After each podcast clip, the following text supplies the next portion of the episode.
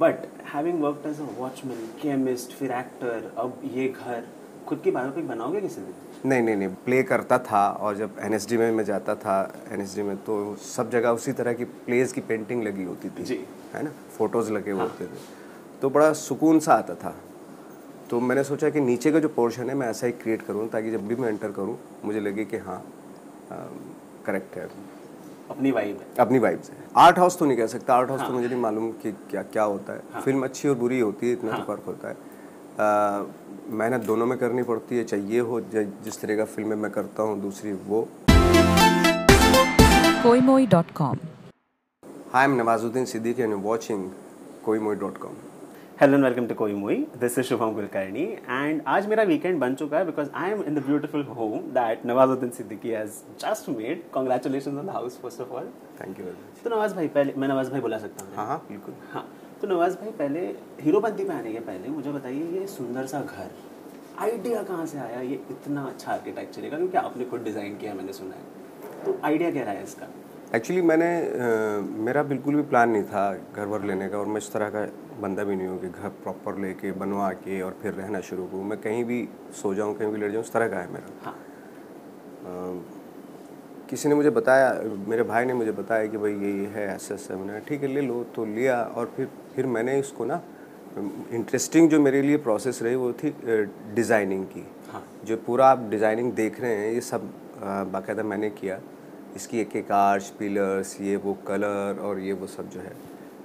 सब उसमें मुझे ज़्यादा मज़ा आने लगा कि आई थिंक वो लग रहा था मुझे थोड़ा सा एक क्रिएटिव प्रोसेस है तो उसमें मुझे इंटरेस्ट आने लगा था। तो फाइनली जो है अभी भी थोड़ा बहुत रह गया पेंटिंग्स लगना बाकी है कुछ लग गई हैं। और पेंटिंग्स ये हैं प्ले की हैं ये जो मैंने प्लेज किए शेक्सपियर के एंटोन है, है ना? तो उनके प्लेज के हैं ये और अभी और आएँगी। जितने भी मैंने प्लेज किए थे चाहे वो ओथेलो हेमलेट हो चेरी हो ओचर्ड एंटोन चेखव का इवानोव ये वो सब बर्नार्ड शो के प्लेज ये वो मोलियर के जो हमने किए थे तो उसके कैरेक्टर्स उस उन, उन, उनकी पेंटिंग्स उनके प्लेस की पेंटिंग्स एक अभी ग्लोब थिएटर का आएगा वहाँ पे करूँगा उसको। कालिदास के प्ले थे मेघदूत और ये वो है ना? वो सारी पेंटिंग्स बाकायदा लगवा रहा हूँ मैं। इसमें मुझे ज़्यादा मज़ा आता है एक्चुअली ऐसा लगता है जैसे मैं जब वो प्ले करता था और जब एन में मैं जाता था एन में तो सब जगह उसी तरह की प्लेस की पेंटिंग लगी होती थी जी। है ना? फ़ोटोज़ लगे हुए होते थे। तो बड़ा सुकून सा आता था। तो मैंने सोचा कि नीचे का जो पोर्शन है मैं ऐसा ही क्रिएट करूँ ताकि जब भी मैं एंटर करूँ मुझे लगे कि हाँ करेक्ट है। अपनी वाइब है। अपनी वाइब से absolutely but having worked as a watchman chemist फिर एक्टर अब ये घर खुद की बायोपिक बनाओगे किसी दिन? नहीं नहीं नहीं बायोपिक तो मैं नहीं बनाऊँगा अभी। बिल्कुल भी नहीं।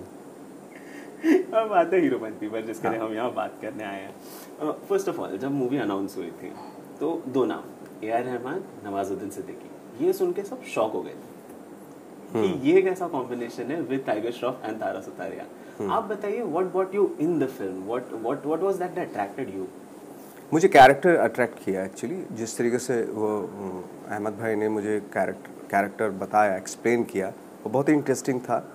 और मुझे लगा कि इसमें कुछ कुछ किया जा सकता है इंटरेस्टिंग है।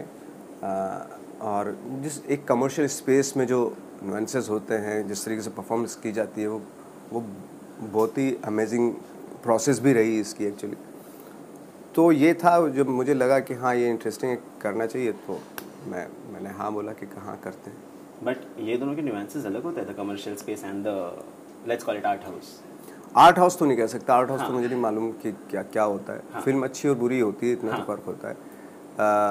मेहनत दोनों में करनी पड़ती है चाहिए हो जिस तरह का फ़िल्म मैं करता हूँ दूसरी वो। लेकिन एक थोड़ा सा एक लाइक फॉर्म चेंज हो जाती है। जैसे प्लेज में भी होती है फॉर्म चेंज होती है। फॉर एग्जांपल जैसे आप पारसी थिएटर कर रहे हैं उसमें large in the life action करना पड़ता है डायलॉग डिलीवरी करनी पड़ती है क्योंकि जब पारसी थिएटर होता तो हज़ारों लोगों को सुनाना पड़ता था। हाँ। एक वो प्रोसीनियम में होता है रियलिस्टिक प्ले होता है एक मोलियर का प्ले होता है जिसमें स्लैपस्टिक कॉमेडी होती है है ना? एक फोक प्ले होता है ये तो सब इन इन प्लेज की ना एक फॉर्म चेंज होती रहती है। और एक्टर एज एन एक्टर मुझे फ़ायदा होता है कि भाई अपने मुझे इन सारी फॉर्म में जब काम करने का मौका मिलता है तो मुझे लगता है कि मेरे एक्टर को ना मेरा एक्टर जो है एनरिच हो रहा है।